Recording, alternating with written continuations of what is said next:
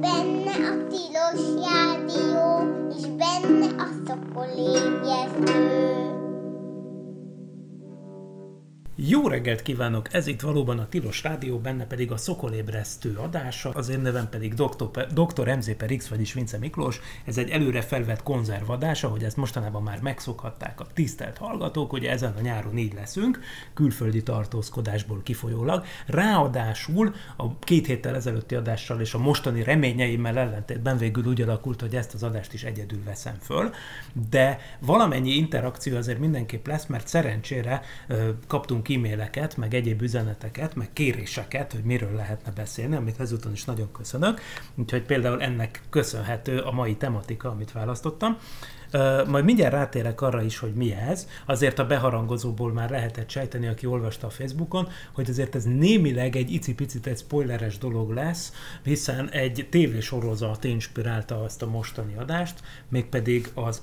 az Apple, Apple-nek a, a For All Mankind című sorozata. Ugye ez egy amerikai tévésorozat, ami már két évadot élt, élt meg, 19, vagyis 2019. november 1-én volt a premierje, ami arról szól, hogy mi lett volna, hogyha 1969. júniusában, azaz az Apollo 11 előtt egy hónappal meglepetésszerűen a szovjetek előbb szállnak le a Holdra, mint az amerikaiak, vagyis megelőzik Amerikát a Holdon. Ugye a sorozat szerint, ugye az történik ilyenkor, hogy az űrverseny az egyáltalán nem marad abba, hanem nagyon is folytatódik, tehát egyáltalán nem csillapodnak le a helyzet, csillapodnak le a, a, a a versenyben a, sem a szovjet, sem az amerikai kutatók, illetve politikusok, és hát uh, olyasmik valósulnak meg, amik azóta sem valósultak meg, ugye például holdbázisok és egyebek, hiszen onnantól kezdve, hogy a szovjetek előbb értek a holdra, tehát az amerikaiak ezt is elveszítették, ugye ez azt jelenti, hogy akkor persze jön a verseny következő fordulója, ami a verseny a bázisért, kiépít először bázist a holdon. Ebben az alternatív történelemben például a, a holdi jégkészletet, amit egyébként csak az 1990-es években fedeztek fel. Tudnilik, hogy a holdnak az északi és déli sarkvidékén, ahol vannak olyan mély kráterek, ahova nem süt be soha a nap, és ezért az üstökösökből származó uh, jég az ott fel tud halmozódni ezekben a hideg csapdákban, és, és rendelkezésre állhat. Ugye a víz nem csak inni jó, hanem rakétaüzemanyag készítésére is fantasztikus, hiszen ugye hidrogén, oxigén, duranógáz elegy készítéséhez több, mint ideális. Na mindegy, szóval, hogy ezt a filmbeli alternatív idővonalban már az 1970-es években felfedezik, és ennek megfelelően a Shackleton kráter közelébe éppen ott, amit mostanság is első számú jelöltként tartanak számon a holdbázis helyének kijelölésével megbízott kutatók, Hát ott már ebben az alternatív történelemben már bázisok épülnek a 70-es években, és persze nem áll meg a történelem, úgyhogy a 90-es években itt ér véget a második évad, a legutolsó képkockákban azt látjuk, hogy a 90-es években valamikor már egy ember lép a Marsra. Aztán, hogy az miféle ember, hogy szovjete vagy amerikai, vagy esetleg valami más, az már nem derül ki. Elvileg lesz majd harmadik évad, de az még nem most jön. Szóval igazából nem a filmsorozatról magáról akarunk beszélni, hanem arról, hogy mi minden van benne, amiknek egyébként valós történeti gyökerei vannak, illetve olyan tervekről, amik még talán annál is grandiózusabbak, mint amik megjelennek a filmben, és amelyek valós tervek voltak a 60-as, 70-es években, de aztán nem valósultak meg. Voltak olyan tervek, mint például, hogy az 1970-es évek elején hogyan lehetett volna emberrel elrepülni Vénuszhoz, nem a Vénuszra természetesen, hanem ez egy elrepülés lett volna a Vénusz mellett és onnan vissza. És hát lett volna még sok minden más is, amik egyáltalán nem valósultak meg, jellemzően éppen amiatt, mert hát azzal, hogy a Kennedynek tett ígéretet, a holdra szállást, amiről éppen az egy hónappal ezelőtti, vagyis kettővel ezelőtti szokolébresztőben beszéltem, tehát azt az elnöki eh, kihívást, hogy az Egyesült Államok még a 70-es évek előtt embert jutasson a Holdra. Azt sikeresen abszolválták, és ráadásul úgy abszolválták, hogy a szovjetek el jutottak a Holdra. Tehát a kérdés az, hogy mi minden lehetett volna, hogyha ezt fenntartják, és lényegében ezt boncolgatja ez a filmsorozat is, meg hát ez lesz a mai témánk. Na most ugye ez az alternatív történelmi vonal, ez ugye ott indul el a film szerint, hogy hogy ott vesszük föl a történelem fonalát, hogy hogy június 24-én 1969-ben szovjet ember lép a holdra. Még az is elég jól ki van találva, hogy ez mikor történik. Ugye nem mindig lehet űrhajót indítani a holdra. Ugye ez nagyon érdekes kérdés. Persze, az, hogy egy űrhajót mikor indít az ember a holdra, azt elsősorban az határozza meg, hogy honnan indítja a Föld melyik pontjáról, illetve az, hogy a holdnak melyik részén akar leszállni. Természetesen ebből az következik, hogy például Bajkonurból, ami a szovjet indítóhely, egyáltalán nem lehet akármikor elindulni a hold felé. Tehát például, ha nem is a holdra szállás esetében, de például a Alig fél évvel korábban az Apollo 8 esetében, ami először eh, állt hold körüli pályára, ott azért igencsak erős félelmek voltak, és a CIA jelentései is egyébként helyesen erre engedte következtetni, hogy a szovjetek terveznek egy olyan repülést, amivel emberekkel a fedélzetén megkerülnék a holdat. És ezt pedig az amerikai Apollo 8 előtt csinálnák, és ezt onnan lehetett tudni, hogy ez az égi mechanika az diktálta. Nem előzhették be őket már csak, nem csak azért, mert technikailag nem lettek volna kész, hanem azért is, mert például teljesen más úgynevezett indítási ablak tartozott a Kennedy űrközponthoz, vagyis Floridához, ami azt jelenti, hogy ők viszont december végén kerültek olyan kedvező helyzetbe, hogy meg lehetett csinálni ezt a repülést. Tehát ilyen módon az égi mechanika a szovjet versenyzőnek kedvezett. És azért aztán az amerikaiak persze tűkön ültek, amikor eljött az, amiről ők is pontosan tudták, hogy a szovjeteknek a megfelelő indítási ablak, ami nagyjából egy hónappal volt az amerikaiak előtt, és végül aztán nem indult semmi aznap Bajkonurból, és akkor fellélegeztek. Ma már tudjuk, hogy itt az volt a sztori, hogy konkrétan az űrhajósok,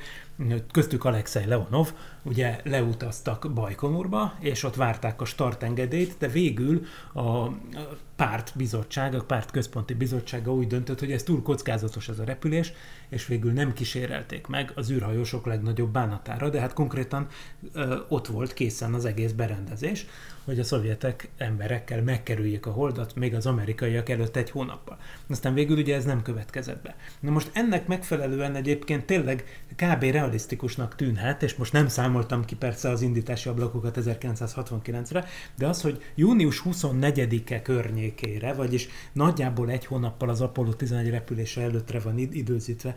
ugye tudjuk jól, hogy a hold az 28 nap alatt kerüli meg a Földet, tehát nagyjából azt is mondhatjuk, hogy végül is 28 naponként nyílik egy, egy, egy indítási lehetőség bármely adott helyről, tehát visszakerül a hold nagyjából ugyanabba a pozícióba, hogyha a kis perturbációktól eltekinthetünk, akkor mondhatjuk, hogy pont, ugyanaz, pont ugyanolyan indítási ablak nyílik ki egy hónappal később. Tehát ugye az Apollo 11 az július 16-án indult 1969-ben, ez a szovjet űreszköz, ami csak a filmben szerepel, az N1 óriás rakétával, viszont 1969. június 24-én indult, helyesen van belőve, és, és egyébként meglepetésként éri a filmben az amerikaiakat, hiszen a CIA azt tippelte, és ez egyébként teljesen igaz, hogy a CIA azt tippelte, hogy a szovjeteknek még legalább 3-4 év kell ahhoz, hogy az N1 hordozó rakéta rendszert olyan szintre felfejleszék, hogy egy ember tudjanak leszállítani a holdra. Ugye ne felejtsük el, hogy az az, hogy majdnem megkerülték a holdat 1968 novemberében, az egy sokkal kisebb rakéta teljesítményt igényelt volna, ugyanis ahhoz a repülési profilhoz a Proton nevű sokkal kisebb hordozó rakéta is elég lett volna. A holdra való leszállás az ugye már egy nagyságrendel komolyabb rakétát igényelt volna. Ugye ez volt az N1. Te, tényleg valószínűleg a szovjeteknek itt az egyetlen reménye az elsőbség elérésében az kellett, hogy legyen, hogy az amerikaiakkal történik valami gond. Hogy például az Apollo 7, 8, 9 tesztrepülések azok nem úgy sikerülnek, ahogy tervezték, amire azért igen jelen jelentős esély volt, tehát maguk az amerikaiak is csodálkoztak. Persze örömmel vették tudomásul, hogy, hogy ezek a, az Apollo 7, 8, 9, 10 tesztrepülések azok mind-mind egytől egyik teljes mértékben sikeresek voltak, és így a 11-el neki lehetett vágni az első leszállásnak és még azt is csak úgy adták elő, és úgy kommunikálták hivatalosan, hogy az Apollo 11 az az első megkísérrelt holdra szállás lesz. Tehát igyekeztek valamennyire óvatosan kommunikálni akkor is, azt mondván, hogy hát egyáltalán nincs garancia arra, hogy ez most sikerülni fog, most elmennek megpróbálni a leszállást, aztán persze ez is sikerült, tehát egy óriási sikersorozatot produkált ott az Egyesült Államok űrprogramja 68-69-ben, de ez egyáltalán nem volt törvényszerű, tehát a, a, a, a szovjetek reménykedhettek ilyen értelemben abban, hogy valami probléma történik az amerikai programban, és akkor ők még hogyha mondjuk újabb egy-két évre leáll az amerikai program, vagy másfél évre, mint az Apollo egy tragikus tűzesete után, 1967-ben, mm, hát akkor persze még lett volna nekik esetleg ott keresni valójuk abszolút. Tehát nem véletlenül nem is állították le a programot, Uh, és, és hát viszont hát sajnálatos módon nagy robbanás történt, és ezzel lényeg, és az Apollo program meg sikeres volt, és ezek így együtt ugye ahhoz vezettek, hogy szépen lassan, de biztosan ugye leállították az N1 programot, tesztrepüléseket csináltak meg jóval később is, sőt formálisan 1976-ig nem törölték ezt a programot, de hát ugye ez már csak a bürokrácia szekereinek a lassú mozgása, azért gyakorlatilag azt már lehetett tudni, hogy politikai támogatás nem áll mögötte. Tehát onnantól kezdve a politika elvesztette az érdeklődését a dologban, hogy, hogy az amerikaiakat nem tudják megelőzni, és akkor ez úgy már számukra nem is volt annyira érdekes. Na de nézzük csak, hogy mi történik ebben az alternatív történelemben. Hát itt sikerül nekik, és ez valószínűleg úgy sikerül, és persze erről nincs szó a filmben, de valószínűleg csak úgy sikerülhetett nekik, hogy ebben az alternatív történelemben Szergej Koroljov, a főkonstruktőr, aki az N1-nek is az alapvetően ő volt az ötlet gazdája, szóval, hogy ő nem hunyt el 1966-ban. Tehát nyilván azt el szoktuk mondani, Cokol ébresztőben is többször szóba került, hogy hogy itt a, a szovjet űrprogramnak egy óriási fordulópontja volt ez az 1966-os haláleset, amikor hát egy e, tulajdonképpen egy orvosi beavatkozás, egy műtéti komplikáció eredményeképpen Szergej Koroljov meghalt. Ez egyáltalán nem kellett volna, hogy így legyen, nem volt törvényszerű. Tehát egyáltalán nem volt annyira nagyon leromlott az egészségügyi állapota, annak ellenére, hogy persze egy eléggé meggyötört ember volt, hiszen ne felejtsük el, hogy, hogy ő Stalin idejében a gulágon raboskodott, és az emiatt gyakorlatilag persze a biológiai kora az körülbelül tí, legalább 10-20 évvel az több volt, mint amennyi a, a kronológiai életkora neki. Tehát de mégis állítólag egy lényegében rutin jellegű műtét nek a nem várt komplikációja következtében hunyt el Szergej Koroljov. Hogyha ez nem történik meg, akkor egy olyan páratlan szervező, zseni és mérnök főkonstruktőr egy személyben marad a szovjet program élén, aki simán lehetséges, hogy keresztül tudja vinni a Hold programot. Ugye a Hold programot ugyanis Koroljov halála után a személyi ellentétek azok brutálisan megmérgezték. Ugye voltak egymással körülbelül kibékíthetetlen ellentétben álló fontos vezetői a szovjet űrprogramnak. Itt lehet gondolni a Gluskóra, vagy a Misinre, illetve a Cselomely féle másik tervezőirodára, akiknek, akiknek együtt kellett dolgozniuk, hiszen például az egyik tervezőiroda szállította a hajtóműveket az N1-hez, például ehhez a Hold rakétához, még a másik építette a rakéta többi részét, de, de ugye itt már tényleg olyan személyi jelentétek voltak, és olyan különböző érdekek voltak, hogy, hogy, hogy itt már lényegében ezen félrement az egész, nem is beszélve persze az ilyen rossz tervezési döntésekről, amit lehet, hogy a Koroljov másképpen hozott volna meg. Például, hogy hány hajtómű kell erre az N1 hordozó rakétára. Ugye az N1 az arról híres, hogy rengeteg, tehát nagyjából 40 darab hajtómű volt az aljára szerelve, mert a szovjetek inkább, szem, szemben mondjuk az apollo szállító Saturn az öt nagy hajtóművével, ugye itt nyilván ez egy fontos különbség volt, és eh, hát a von Braunék Amerikában bevállalták, hogy építsenek öt baromi nagy rakétahajtóművet, amikkel volt is probléma, tehát például a fejlesztési fázisban a 60-as években előfordult, hogy egy, a rakétahajtómű egy földi tesztelése során a, ott a, felrobbant tulajdonképpen, és, és eh, szerencsére nem, nem vesztette senki az életét, de egy óriási robbanás történt aminek eredményeképpen újjá kellett tervezni ezt a hajtóművet, és hát ott azzal nagyon sok hónap elment, hát tulajdonképpen majdnem fél év vagy egy év elment arra, majdnem egy év tényleg, hogy, hogy, hogy utána járjanak, hogy mi okozta azt az instabilitást, ami ezt a hatalmas hajtóművet szétrobbantotta, mert hát azelőtt még senki nem csinált még közelítőleg sem ekkora hajtóművet. Persze tudjuk, hogy az amerikaiak végül ugye sikeresen keresztül jutottak ezen a problémán, és ebből ugye az következik, hogy ők nagyon sikeresen meg tudták valósítani egy relatíve egyszerű rendszerrel. Annak ellenére, hogy számítástechnikai, vezérléstechnikai dolgokban is jobbak voltak az amerikaiak, de mégis egy egyszerűbb konstrukciót tudtak végül megvalósítani. Tehát öt hajtómű az sokkal egyszerűbb, mint, mint tudom én, 42. Most az oroszok ehhez képest, a szovjetek azt a megoldást választották, hogy a meglévő hajtóművek nek egy módosított változat, ami persze szintén korszakalkotó volt. Tehát az, az amerikai öt rakétahajtómű az egy megbízhatóbb konstrukció volt, mint a, mint a szovjet rengeteg rakétahajtómű. Például ez volt az egyik, de még, mégis azt, azt, és persze ahhoz, hogy ezt a rengeteg hajtóműnek az üzemelését össze tudják hangolni, ahhoz először, a szovjet programban először került sor arra, hogy egy fedélzeti számítógép, a KORD rendszer kerüljön a rakétára magára. Hát ugye ez is egy újdonság volt nekik, az amerikaiaknak már ebben is több tapasztalatuk volt, de mindez teljes mértékben leküzdhető probléma lett volna, hogyha egy olyan menedzser állt volna a program élén, mint Korolyov. Na, de persze ez nekik nem volt meg, emiatt azt, és, és ugye persze a széthúzott, széthúztak a különböző tervezőirodák, és párhuzamosan csináltak legalább három különböző űrprogramot, ugye ott volt meg az űrállomásfejlesztés, a katonai űrállomásfejlesztés is, stb. stb. Ezek mind szétforgácsolták az energiákat, egy szó mint száz, végül aztán úgy alakult a dolog, hogy nem nagyon tudtak itt ténylegesen labdába rugni a szovjetek. Na de az amerikaiak viszont azt csinálták, hogy, hogy szépen fokozatosan, ráérősen, úgymond, ahhoz képest persze ráérősen, hogy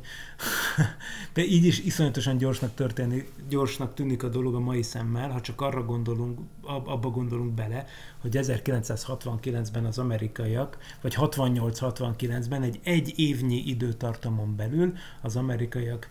felküldték az Apollo 7-et, 8-at, 9-et, 10-et, 11-et, és majdnem a 12-t is tulajdonképpen, tehát az is belefért volna, ha sietni kellett volna. Tehát, hogy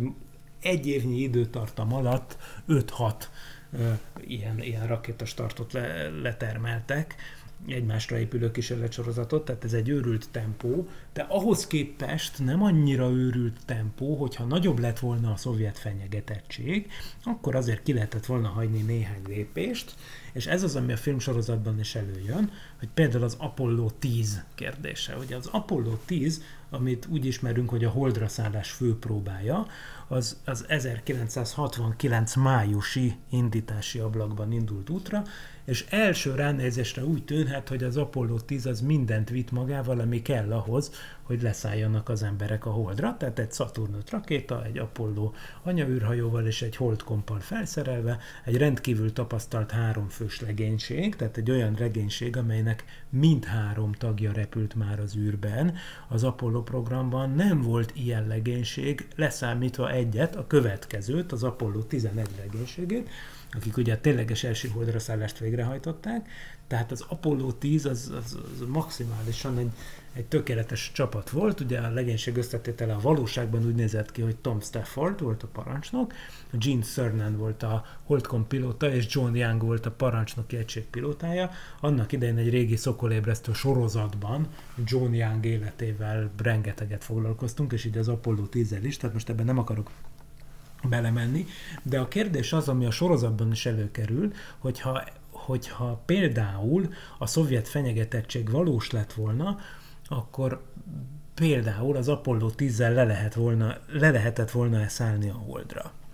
Ugye mondtam, első ránézésre úgy tűnik, hogy már minden megvolt hozzá. A gyakorlat, vagyis a valóság ehhez képest egy kicsit árnyaltabb. Ugye az volt a fő probléma, hogy az Apollo Holdkomp az egy olyan különleges mérnöki szerkezet volt, amely éppen azért készült el évekkel azután, hogy eredetileg el kellett volna készülnie, mert hát rengeteget kellett a mérnököknek küzdenie azért, hogy a, hogy a tömegét azt, azt levigyék a lehető legkisebbre. Tehát kiderült, hogy, hogy ahhoz, hogy egy ilyen járművet, ami csak az űrben képes közlekedni, ugye, hiszen a holdkompnak nem kell visszatérni a Földre, hanem a holdkomp, ahogy a neve is mutatja, az tulajdonképpen egy kompként működik a hold körüli pálya meg a hold felszín között, tehát az űrhajósok átszállnak az anyaűrhajóból a holdkomba, leszállnak a holdra, majd a munkájuk végeztével a holdkomp felső részével visszaszállnak, és a hold körüli pályán összekapcsolnak az anyaűrhajóval, tehát, és az anyaűrhajóval jönnek haza. Tehát a, a holdkomp az tényleg egy olyan eszköz, aminek csak az űrben kell üzemelnie, és ennek megfelelően például nem kell rá hőpajzs, ami ugye jó nehéz tudsz, de az ahhoz kell, hogy a föld légkörébe lépve azt az óriási surlódási hőt azt felemészze, és lefékezze ezzel az űrhajót, nem kell egyéb földi visszatéréshez szükséges cucc, kiderül, hogy nem kellenek benne ülések sem, mert csak a súlytalanságban, illetve az egyhatod G-s holdi gravitációban használják, és egy csomó minden nem kell bele, tehát nagyon könnyűvé lehet tenni, de még így is az utolsó hónapokban is küzdöttek a Grumman Aircraft mérnökei, akik építették a holdkompot, hogy leszorítsák a holdkompnak a tömegét oda, a, a, amit megkövetelt ez a repülési profil. Na már most az Apollo 10 holdkompja, amely a Snoopy nevet viselte, ugye a képregény karakter kutyustól elnevezve, szóval az Apollo 10 holdkompja az még nehezebb volt, mint az Apollo 11 holdkompja. Ez azt jelenti, hogy elvileg nem lett volna képes arra, hogy ez a holdkomp, hogy leszálljanak vele a, a nyugalom tengerére, ami már akkor a kijelölt leszállóhely volt. Ennek ellenére két dolog megjegyzendő itt. Azért már akkor a következő holdkomp is készült. Tehát, hogyha valós lett volna a szovjet nyomás, akkor valószínűleg meg lehetett volna csinálni azt, hogy kicserélik a két holdkompot, vagyis hogy nem is kicserélik, hanem tulajdonképpen az Apollo 10-re szállt holdkompot, a Snoopit, azt kiveszik, és helyére berakják a következő holdkompot, meggyorsították volna nyilván akkor a fejlesztést, hogyha valós lett volna a veszély, és akkor már e, elvihette volna magával a következő holdkompot. Hát ha nem is májusban, amikor a repülés megtörtént, de talán a júniusi, vagyis a következő hónapi indítási ablakban még simán eljuthatott volna ilyen módon az Apollo 10 küldetésen az Egyesült Államok a Holdra. Voltak ilyen tervek, mármint szóba kerültek, hogy vész esetén ilyesmire esetleg lehet szükség, de mivel, hogy a CIA-tól megnyugtató válaszok érkeztek, tehát például az, hogy hát a szovjetek azok nem nagyon juthatnak ennek a közelébe, mert még egyetlen egy sikeres tesztet sem mutattak be ezzel az N1 óriás rakétával, ezért aztán, amikor ezt a döntést meg kellett hozni, ugye ez legkésőbb, ezer, leg, leges legkésőbb 1969 március-áprilisában meg kellett volna ezt a döntést hozni, ahhoz, hogy ezt a cserét végre lehessen hajtani, de, de hát a, a, hír, a, izé, a hírügynökségek, vagy mi, hogy hívják ezeket, hírszerzők, hírszerzési ügynökségnek a jelentései szerint nem kellett ettől tartani, ezért végül minden maradt, maradt úgy, ahogy tervezték. És második megjegyzés, ami persze a filmben is előkerül, hogy valójában, és, e, és itt igazat kell adni egyébként a filmforgatókönyvíróknak, ha jól értem a helyzetet, hogy valójában az a helyzet, hogy le lehetett volna szállni a Snoopy-val, csak még szűkösebbek lettek volna az üzemanyag tartalékok, amit, eh, tehát hogy, hogy egyáltalán nem lett volna semmi ráhagyás a rendszerben, eh, ami még veszélyesebbé tette volna a dolgot. Ugye ne felejtsük el, hogy az Apollo 11 leszállása 1969. júliusában is úgy történt, hogy, hogy hát komplikációk léptek föl, tehát az a hely, ahova tartott a Hold Compass, kiderült, hogy nem alkalmas a leszállásra, mert nagy szikladarabok voltak ott, és emiatt az Armstrongnak manővereznie kellett, ami nagyon izgi volt, mert közben fogyott az üzemanyag, és végül egy olyan helyre kézi irányítással letette a holdkompot, ami már alkalmas volt a leszállásra, és ebben a pillanatban hát olyan nagyjából 20, 10 valamennyi 20 másodpercre elegendő üzemanyag maradt a holdkompban, tehát még így is nagyon ki volt szentizve a vége. De most az az állítás, hogy a, hogy a Snoopy-val is lehetett volna ugyan szállni a holdra, de azonban még kevesebb üzemanyag volt, tehát hogyha valami ilyen helyzet állt volna elő, mondjuk a Snoopy esetében, akkor annak nagyon csúnya karambol lett volna a vége. Most a filmben előkerül egy, egy ilyen meghallgatás keretében, hogy, hogy, a, hogy a májusi Apollo 10 repülés, ami ugye, a, ugye ott meg nem válik szét a filmbeli alternatív történelem, meg a valós történelem, mondjuk csak annyiba válik szét, hogy az űrhajósokat máshogy hívják, tehát az a Apollo 10 legénységének a tagjait máshogy hívják, de, de az állítás, az a, de a Holdkompot például Snoopy-nak hívják, tehát ez ugyanúgy megvan, és akkor ott neki szegezik a kérdést az űrhajósnak egy ilyen kihallgatás során, hogy, hogy, hogy hát miért nem, miért nem szálltak le Holdra már az Apollo 10-zel és akkor elmondja, hogy hát elvileg meg tudták volna csinálni, annak ellenére, hogy a NASA úgy indokolta, ahogy ezt én is mondtam, hogy ugye a Snoopy az nehezebb volt, és nem lett volna alkalmasabb a leszállásra. Ott azt mondja a parancsnok, aki a filmben talán Baldwin, vagy valami ilyen néven hívják a, a karaktert, aki a Tom Stafford megfelelője, hogy, hogy hát le tudták volna tenni éppen, csak a nagyobb, tehát nem lett volna meg a biztonsági ráhagyás, és a NASA hivatalnokai ezt sose engedélyezték volna. Hát igen, szóval hát ez történik meg itt a, a filmbeli eh, vonalban, hogy emiatt aztán persze hullanak a fejek a názában, többek közt ugye Werner von Braun is, aki a film szerint a, a Johnson űrközpont igazgatója, valóságban ez, ő sose volt a Johnson, a Houstoni, uh, akkor még nem, tehát akkor még élt a Johnson, tehát nem nem Johnson űrközpontnak, hanem egyszerűen emberes űrrepülési központnak, Manned Space Flight Centernek hívták a Houstoni Johnson űrközpontot. Szóval annak sose volt a vezetője valóságban a Werner von Braun, mert a Werner von Braun az Huntsville-ben volt űrközpont vezető, a Marshall űrközpontban, de mindegy, itt a film egyszerűsít egy kicsit. De a lényeg, hogy a filmben emiatt, a fiaskó miatt ugye a von Braunnak mennie kell, és akkor ott előszedik az ő náci érintettségét is, és csúnyán fél, félrepakolják a filmben. A valóságban egyébként a von Braun, akinek persze ismert volt a náci múltja, hiszen ugye őt, ő volt a Pénemündei rakétafejlesztések vezetője, és Uminski Nándorral sokat beszélgettünk róla, ugye korábbi űrtörténeti adásokban. Természetesen ő nagyon alaposan át volt világítva, tehát az amerikaiak mindent tudtak az ő viselt dolgairól, természetesen, de hát a valóságban egyébként az történt, hogy ő az 1970-es évek végén bekövetkezett haláláig őt senki nem vette ez, e, ezzel elő. Nem voltam úgy ilyen szerencséje egy némely kollégájának, például az Arthur Rudolf nevű mérnök, aki konkrétan a Saturn az egyik főtervezője volt, az ő, érinte, ő érintettségét azt, azt, azt előszedték a 80-as, 90-es években, amelynek eredményeként végül kitoloncolták az Egyesült Államokból, és Németország az NSK-ban ban hunyt el. Tehát itt is tulajdonképpen kirajzolódik azért a rendszernek a rettentően képmutató volta, hogy ezt a 150 rakétafejlesztő németet tártkarokkal fogadta az Egyesült Államok, amíg szükség volt a, a, a munkájukra, de hát aztán később, jóval később mondjuk, de hát a 70-es, 80-as évek vagy inkább a 80-as, 90-es években előszedték a dolgaikat, és hát akik még éltek közülük, azokat alaposan át, átnézték. Persze egyáltalán nem volt, nem tudtak mindegyikük ellen terhelő dolgokat felhozni. Tehát például én magam is találkoztam például Georg von Tiesenhausennel, aki 1914-ben született, de csak néhány éve halt meg, tehát 100, 100 fölötti évet megélt, és én 2003-ban találkoztam vele Amerikában, Huntsville-ben, hát ugye már akkor is nagyon szép kort megélt, ugye hát majdnem 90 éves volt akkor, de hát akkor még javában előadásokat tartott, mert minden, őt például senki nem toloncolta ki, tehát pedig ő is az eredeti Pénemündei csapatnak volt a tagja. Na mindegy, szóval hát ezért itt ilyesmik előjönnek a filmbe, filmsorozatban, de hát egy biztos, hogy, hogy a NASA óvatossága, ami az Apollo 10-et illeti, az indokolt volt annyiban, hogy, hogy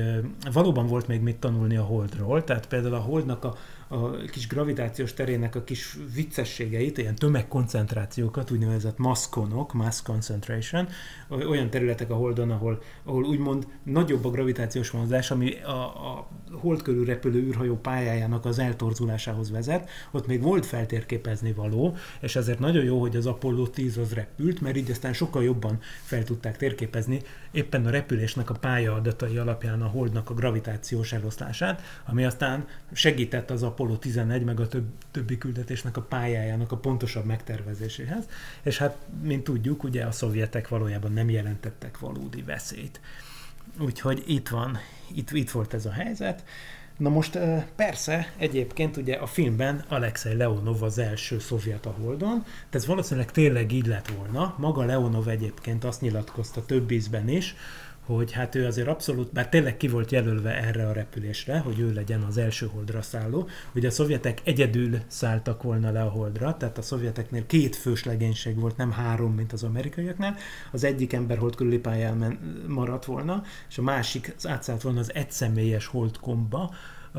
és az LK, vagyis Lunnői Korabl or- oroszul, ez, lett volna, ez volt a holdra szálló egység, azzal az egyszemélyes egységgel leszállt volna a holdra, majd föl. Tehát eh, ez lett volna Leonov dolga az első repülésen. Leonov egyébként arra az emlékeze, a már említett holdkörbe repülős dologra is ki volt jelölve, tehát ő valószínűleg azon is a fedélzeten lett volna, ha nem fújja le a pártbizottság azt az 1968 novemberi akciót. Na de eh, hát az a helyzet, hogy, hogy a, hogy, a, hogy rajta lett volna ezen az első holdra szálló repülésen is a Leonov, de azt nyilatkozta róla, hogy hát ő nagyon örül, hogy ezt neki nem kellett a valóságban egyszer se kipróbálnia, mert nem volt neki annyira nagy bizalma ebben a járműben. Persze nem mondott volna nemet egy ilyen küldetésre, de hát ő maga sem gondolta, hogy ez egy nagyon biztonságos repülési módszer lett volna, amit ők kitaláltak ehhez, az, ehhez a szovjet hold programhoz ugye volt benne mindenféle buktató, ugye kezdve rögtön azzal, hogy az űrhajósnak egy űrsétán kellett volna átszállni az egyik űrhajóból a másikba, mert olyan dokkoló rendszert, ilyen átmászós, elegáns csatornával, amivel az egyik űrhajóból a másikba át lehet úszni, ilyen kinyitható kerekajtókon, meg egy csövön keresztül, hát ez túl nehéz lett volna, tehát ilyet nem is terveztek a szovjetek beépíteni a holdkomban, meg, tehát volt, volt mindenféle nagyon rizikós aspektus emögött, úgyhogy Leonov végül is örült, hogy nem kellett ezt neki a valóságban eljátszania. Most a filmben egyébként az történik, hogy utána persze az Apollo 11 Neil Armstrongékkal, hát nem is pontosan úgy, mint a valóságban, hanem egy kicsit rázósabban, de végrehajtja az Egyesült Államok első holdra szállását, de hát az már akkor a világnak csak a második holdra szállása, és akkor egyébként érdekes, hogy a szovjetek azok szintén ugye tovább dolgoznak a kis holdprogramjukon, és a második szovjet ember a holdon az már egy nő, aminek hatására az amerikai programban is felpörögnek azok a a dolgok, hogy, hogy hát akkor itt nőket is kell az űrprogramba toborozni, hiszen ez mégiscsak már a 60-as évek vége, a 70-es évek eleje, tehát akkor már nagyon felpörögnek Amerikában is persze a, a, az ilyen mozgalmak, ugye akkor már az Equal Rights Amendmentet is ugye nagyon követelik, sőt, ugye a film beli alternatív történelem vonalon, ezt akkorra már be is iktatják, egyébként már jóvá hagyják az egész Egyesült Államokban, ugye valóságban ez sokkal később következett be, de ezt a kiegészítést, ugye, hogy, hogy egyenlő munkáért, egyenlő bért, stb. Tehát, hogy ezek nagyon fontos dolgok. Tehát a filmben egyébként a, már korábban beindul úgymond az ilyen feminista mozgalmaknak az előretörése, és nagy sikereket is érnek el, és ennek eredményeképpen ugye a NASA és űrhajós csoport, női űrhajós csoport tor- toborzására kényszerül, ami a filmben egy kicsit irrealisztikus, hogy, hogy, hogy az a helyzet, hogy a filmben mindenképpen pilóta nőkből akarnak válogatni. Na most ez, és akkor persze alig tudnak összeszedni néhány embert, és akkor előjön a Mercury 13-nak a sokat emlegetett témaköre, ugye van olyan szereplő, akit ez a Mercury 13 történet alapján kreáltak meg a filmbe, ugye a Molly Cobb nevű karakter például, de valóság, de, de nagyon sok űrhajóst, azt, nőt azt úgy kell ilyen hát kb. nagyítóval kell őket megtalálni, mert a filmben pilótákat keresnek. Most ehhez képest a valóság az, hogy az amerikai űrhajós csoportba igazából már 1965-ben bekerülhetett volna nő, mégpedig a tudós csoportba, és nagyon valószínű, hogy az amerikaiak, ahogy egyébként ezt később az űrrepülőgépes űrhajós csoport toborzásakor is csinálták, a 70-es évek végén, valójában úgy sokkal valószínűbb, hogy úgy eh, szereztek volna női űrhajósokat, hogy, hogy nem a pilóták közül merítenek, ahol tényleg nagyon kevés volt a, a, a szakképzett nő, mert ugye berepülő pilóta, meg vadászpilóta háttérrel tényleg nagyon kevesen voltak még akkor, viszont a tudományos pályákon tele volt már női poszdokokkal és hasonlókkal, olyannyira, hogy már az 1965-ös első űr, űrhajó, tudós űrhajós csoport válogatásakor is több finalista volt, aki nő volt, annak ellenére, hogy erre az 1965-ös űrhajós választás, ö, toborzásra, ahova tehát először nem pilóta, hanem tudományos végzettségű embereket vártak, és ekkor került be például Jack Schmidt is az űrhajós csoportba, vagyis Harrison Schmidt, aki az egyetlen nem pilóta lett, aki eljutott a Holdra, ő ugye egy geológus, de nagyon sok legendás ember volt meg ebben a csoportban, akik aztán később nagy űrhajós karriert futottak be, például Story Musgrave, ugye, tehát aki, itt tudom én, hatszor volt fönt az űrben, szóval később, az űrrepülőgép programba jutottak ők jellemzően szerephez, de mondom, a Jack Schmidt például a Holdra is eljutott, meg többen a Skylabre is eljutottak aztán a 70-es években. Szóval itt erre a, az űrhajós csoport selejtezőre 400-an adtak bejelentkezést az Egyesült Államok kutatói közül, akik közül voltak nők is, nem sokan, de voltak, és tehát mondjuk a 400 köz, közül talán maximum 10 lehettek nők, ami még így is egy rettenetesen alacsony arány, de az az érdekes, hogy ezek viszont nagyon jól szerepeltek a válogatón, tehát még a legutolsó előtti shortlistben még találunk női neveket. Tehát azt is mondhatjuk, hogy nem sokon múlt, hogy az Egyesült Államok már 1965-ben kiválasztott volna űrhajós nőt, és egyáltalán nem azért, mint ahogy ezt például a szovjetek csinálták, hogy lejött a pártközpontból az utasítás, hogy már pedig most toborozni kell nőket, és akkor toboroztak nőket, ugye ezt alaposan megbeszéltük Szentpéteri Lászlóval egyébként, annak idején pont a nőnapi adásunkban. Amerikában egyszerűen csak annyi volt, hogy nem szerepelt a kritériumok között a 65-ös toborzáskor már az, hogy férfinak kell lenni, és egyszerűen ezek a nők a saját jogukon majdnem bejutottak az űrhajós csoportba. Tehát nagyon valószínű, hogy ha tényleg ilyen helyzetbe kerültek volna a názások, akkor egyszerűen azt csinálták volna, hogy, hogy ezek közül az emberek közül merítettek volna, akik így is hát kis túlzással állítható, hogy majdnem bekerültek volna, tehát hogyha mondjuk nem egy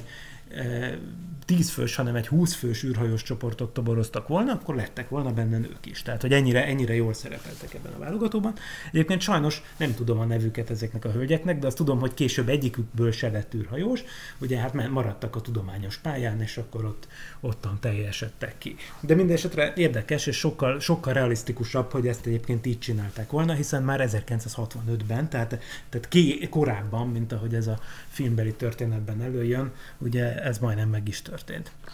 Na jó, szóval, hogy, hogy ez a helyzet, és akkor persze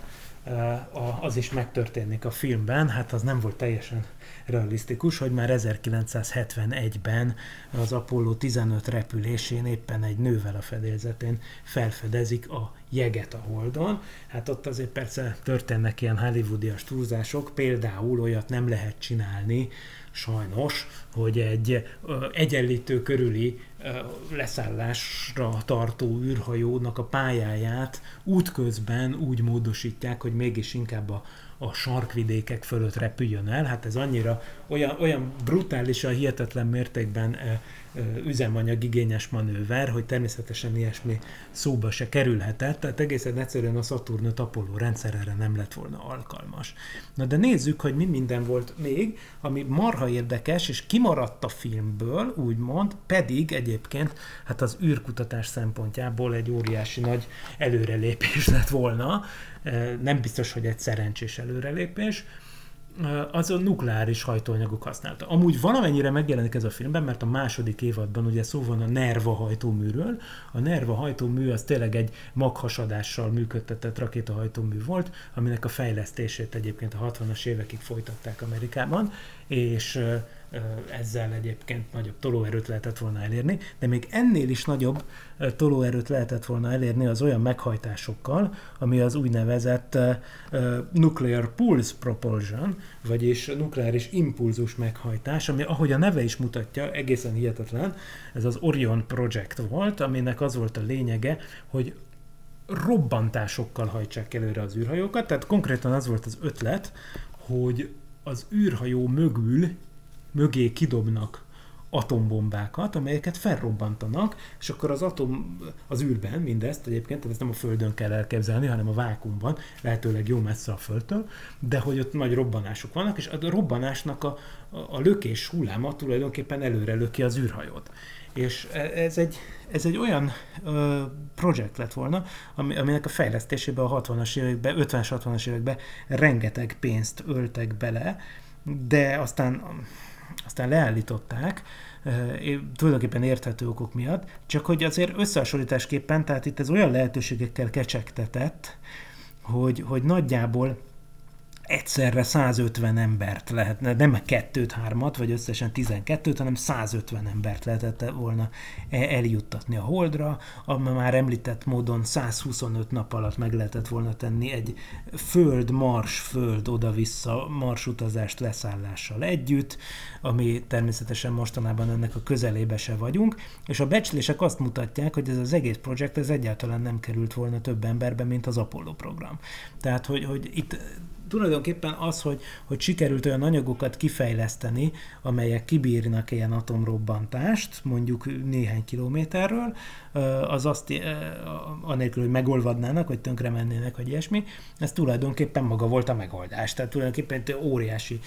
hajtóerőt lehetett leadni, persze ugyanúgy fékező rakétaként, és ugyanígy lehetett volna használni, tehát az volt a terv lényegében, hogy megy egy űrhajó, és szépen sorban atomrobbantásokat hajt végre saját maga mögött, és ez löki előre írdatlan sebességeket lehetett volna elérni, és hát ennek az egésznek egyébként nem, nem őrültek voltak az ötlet gazdái, hanem nagyon komoly kutatók, például az egész projekt többek között Freeman Dyson nevével is fémjelezve vagyon, ugye, aki hát egy, egy nagy fizikus, a kvantumelektrodinamika egyik megalkotójaként ismerős, de egyébként a, a neve a Dyson szférákba is előjön, például ugye ez is ilyen, ilyen hogy mondjam, földön kívüli intelligenciák kutatása, SETI és egyéb programok, amikről nemrég volt szó, ugye szintén egy adásban beszéltem az ilyen kozmikus régészkedés lehetőségeiről, tehát ő aztán mindennel foglalkozott a Freeman Dyson, de 1958 és 59 között konkrétan azzal volt megbízva, hogy ennek a Nuclear Pulse Propulsionnek a, a lényegét dolgozza ki, és az egyik vezetője volt ennek a projektnek. Tehát, hogy ezen nagyon sokat dolgoztak, és ennek a projektnek egyébként elég karandos az életem, mert ez Los Alamosban kezdődött, még az 50-es években, tehát nagyjából akkor, amikor a Sputnik egy felment 1957-ben, akkor voltak ott olyanok, akik úgy gondolták, hogy, hogy, hogy, hogy hát nem, nem ez a megfelelő módja, a, nem a szokásos kémiai rakéták jelentik a, a legeffektívebb módját az űrhajózásnak, és ezért aztán mindenképpen valami effektívebb dologra volna szükség, hogy ezt az Amerikai Egyesült Államok becsületén esett csorbát kiküszöböljék, és akkor itt sok minden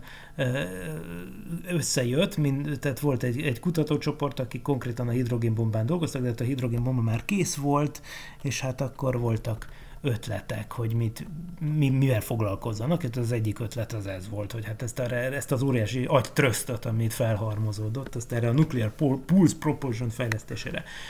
használják fel, és hát ki is dolgoztak mindenféle terveket, mondom, ilyen nevek lettek bevonva, mint Freeman Dyson. Eredetileg ugye a Los Alamos Nemzeti Laboratóriumban lett volna a, az a projekt végrehajtva, vagyis ott kezdték el, a, aki a, a, a egésznek a fő konstruktőre volt a kezdeti időkben, 57-58-ban, az a Theodore Taylor nevű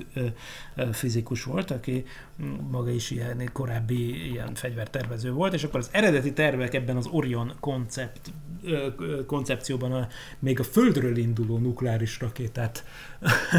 vizionáltak, tehát valami elhagyatott amerikai sivatagból, vagy valami szigetről, esetleg ilyen óriási robbanásokkal, hogy fölemelkedett volna a Földről, hát így aztán persze elképzelhető, hogy milyen brutális sugárterheléssel, meg ilyesmivel járt volna. Ez a tí, ennek a tízezer tonnás eszköznek a felemelkedése, amit itt terveztek. Úgyhogy, úgyhogy hát azért mindenképpen hogy mondjam, csak elég brutál ötlet volt, főleg, hogy az eredeti tervben, amíg Taylor, az emlegetett Theodore Taylor és a Freeman Dyson féle eredeti koncepció, az 2000 darab rakéta, vagyis, bocsánat, bocsánat atombombával számolt, tehát 2000 pulse unittal, tehát 2000 ilyen robbantás kellett volna a Mars eléréséhez, de tényleg, hát meg is írták a cikket, elég brutális a címe, de hát magáért beszél, Mars by 1965, Saturn by 1970. Tehát, hogy 1965-re a Marsra, 1970-re a Saturnusra. Tehát, hogy ez azt jelenti, hogy addigra realisztikus lett volna ezzel a technikával oda eljutni, és hát ha az ember megnézi a számításokat, akkor valójában tényleg, tehát igazából itt nincsenek megoldandó problémák, tulajdonképpen technikailag az egész teljesen megvalósítható, csak hát nyilvánvaló, hogy az óriási sugárterhelés és egyebek miatt ugye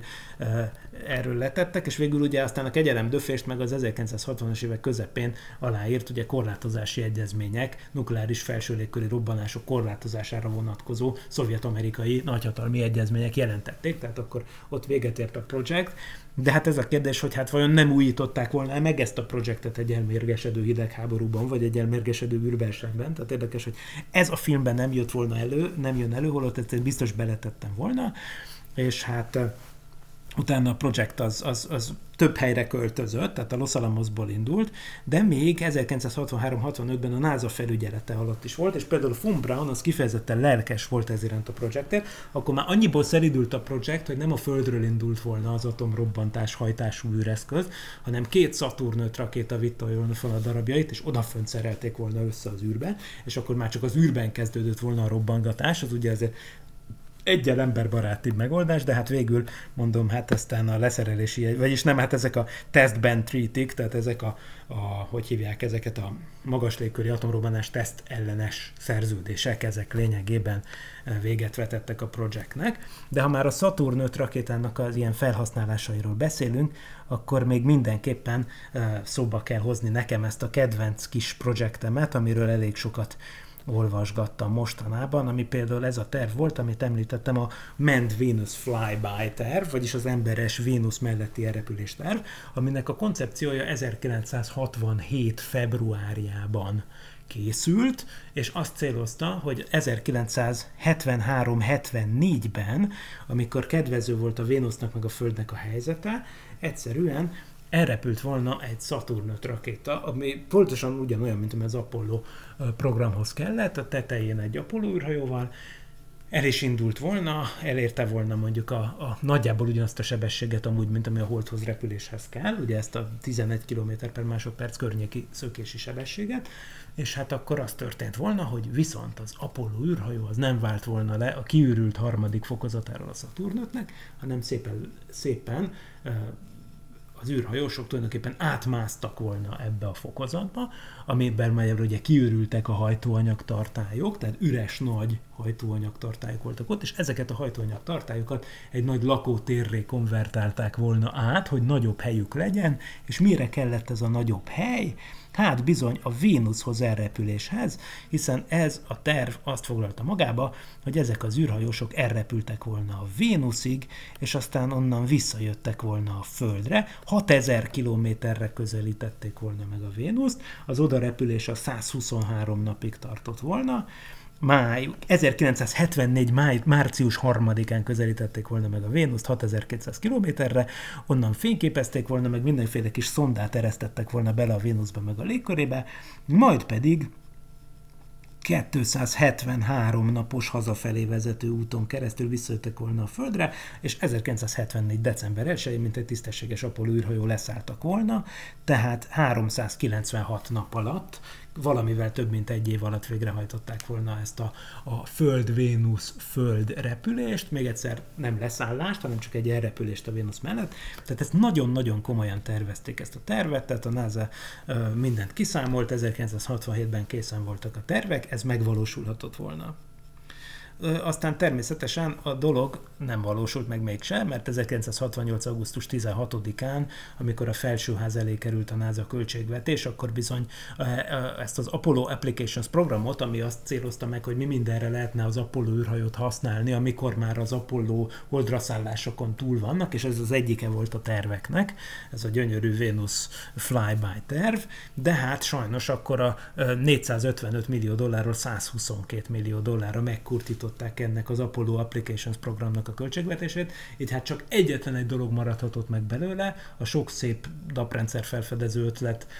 közül csak egyetlen egy maradhatott meg, abból lett a Skylab űrállomás, amiről egyébként szintén volt már egy korábbi szokolébresztő adás. Na, viszont hát a műsoridőnk az elfogyott, viszont tehát minden esetre érdekes volt ezeken végigmenni. Ehhez az ürügyet még egyszer a For All Mankind című sorozat jelentette, aminek két évadja lement, és tulajdonképpen érdekes, még rengeteg téma van ebben, most csak random kiragadtam két-három aspektust, de persze, hát abban azért még bőven van itt megbeszélnünk, úgyhogy kettő hét múlva valami mással fogunk azért mégis jönni, remélhetőleg akkor már nem egyedül, hanem minimum Werner Norbi be fog kapcsolódni az adásba, de a mai adás ezzel véget ért, úgyhogy köszönöm szépen a figyelmet, és mindenkinek egy nagyon szép hétfőt és egy nagyon jó hetet kívánok. Két hét múlva találkozunk, sziasztok!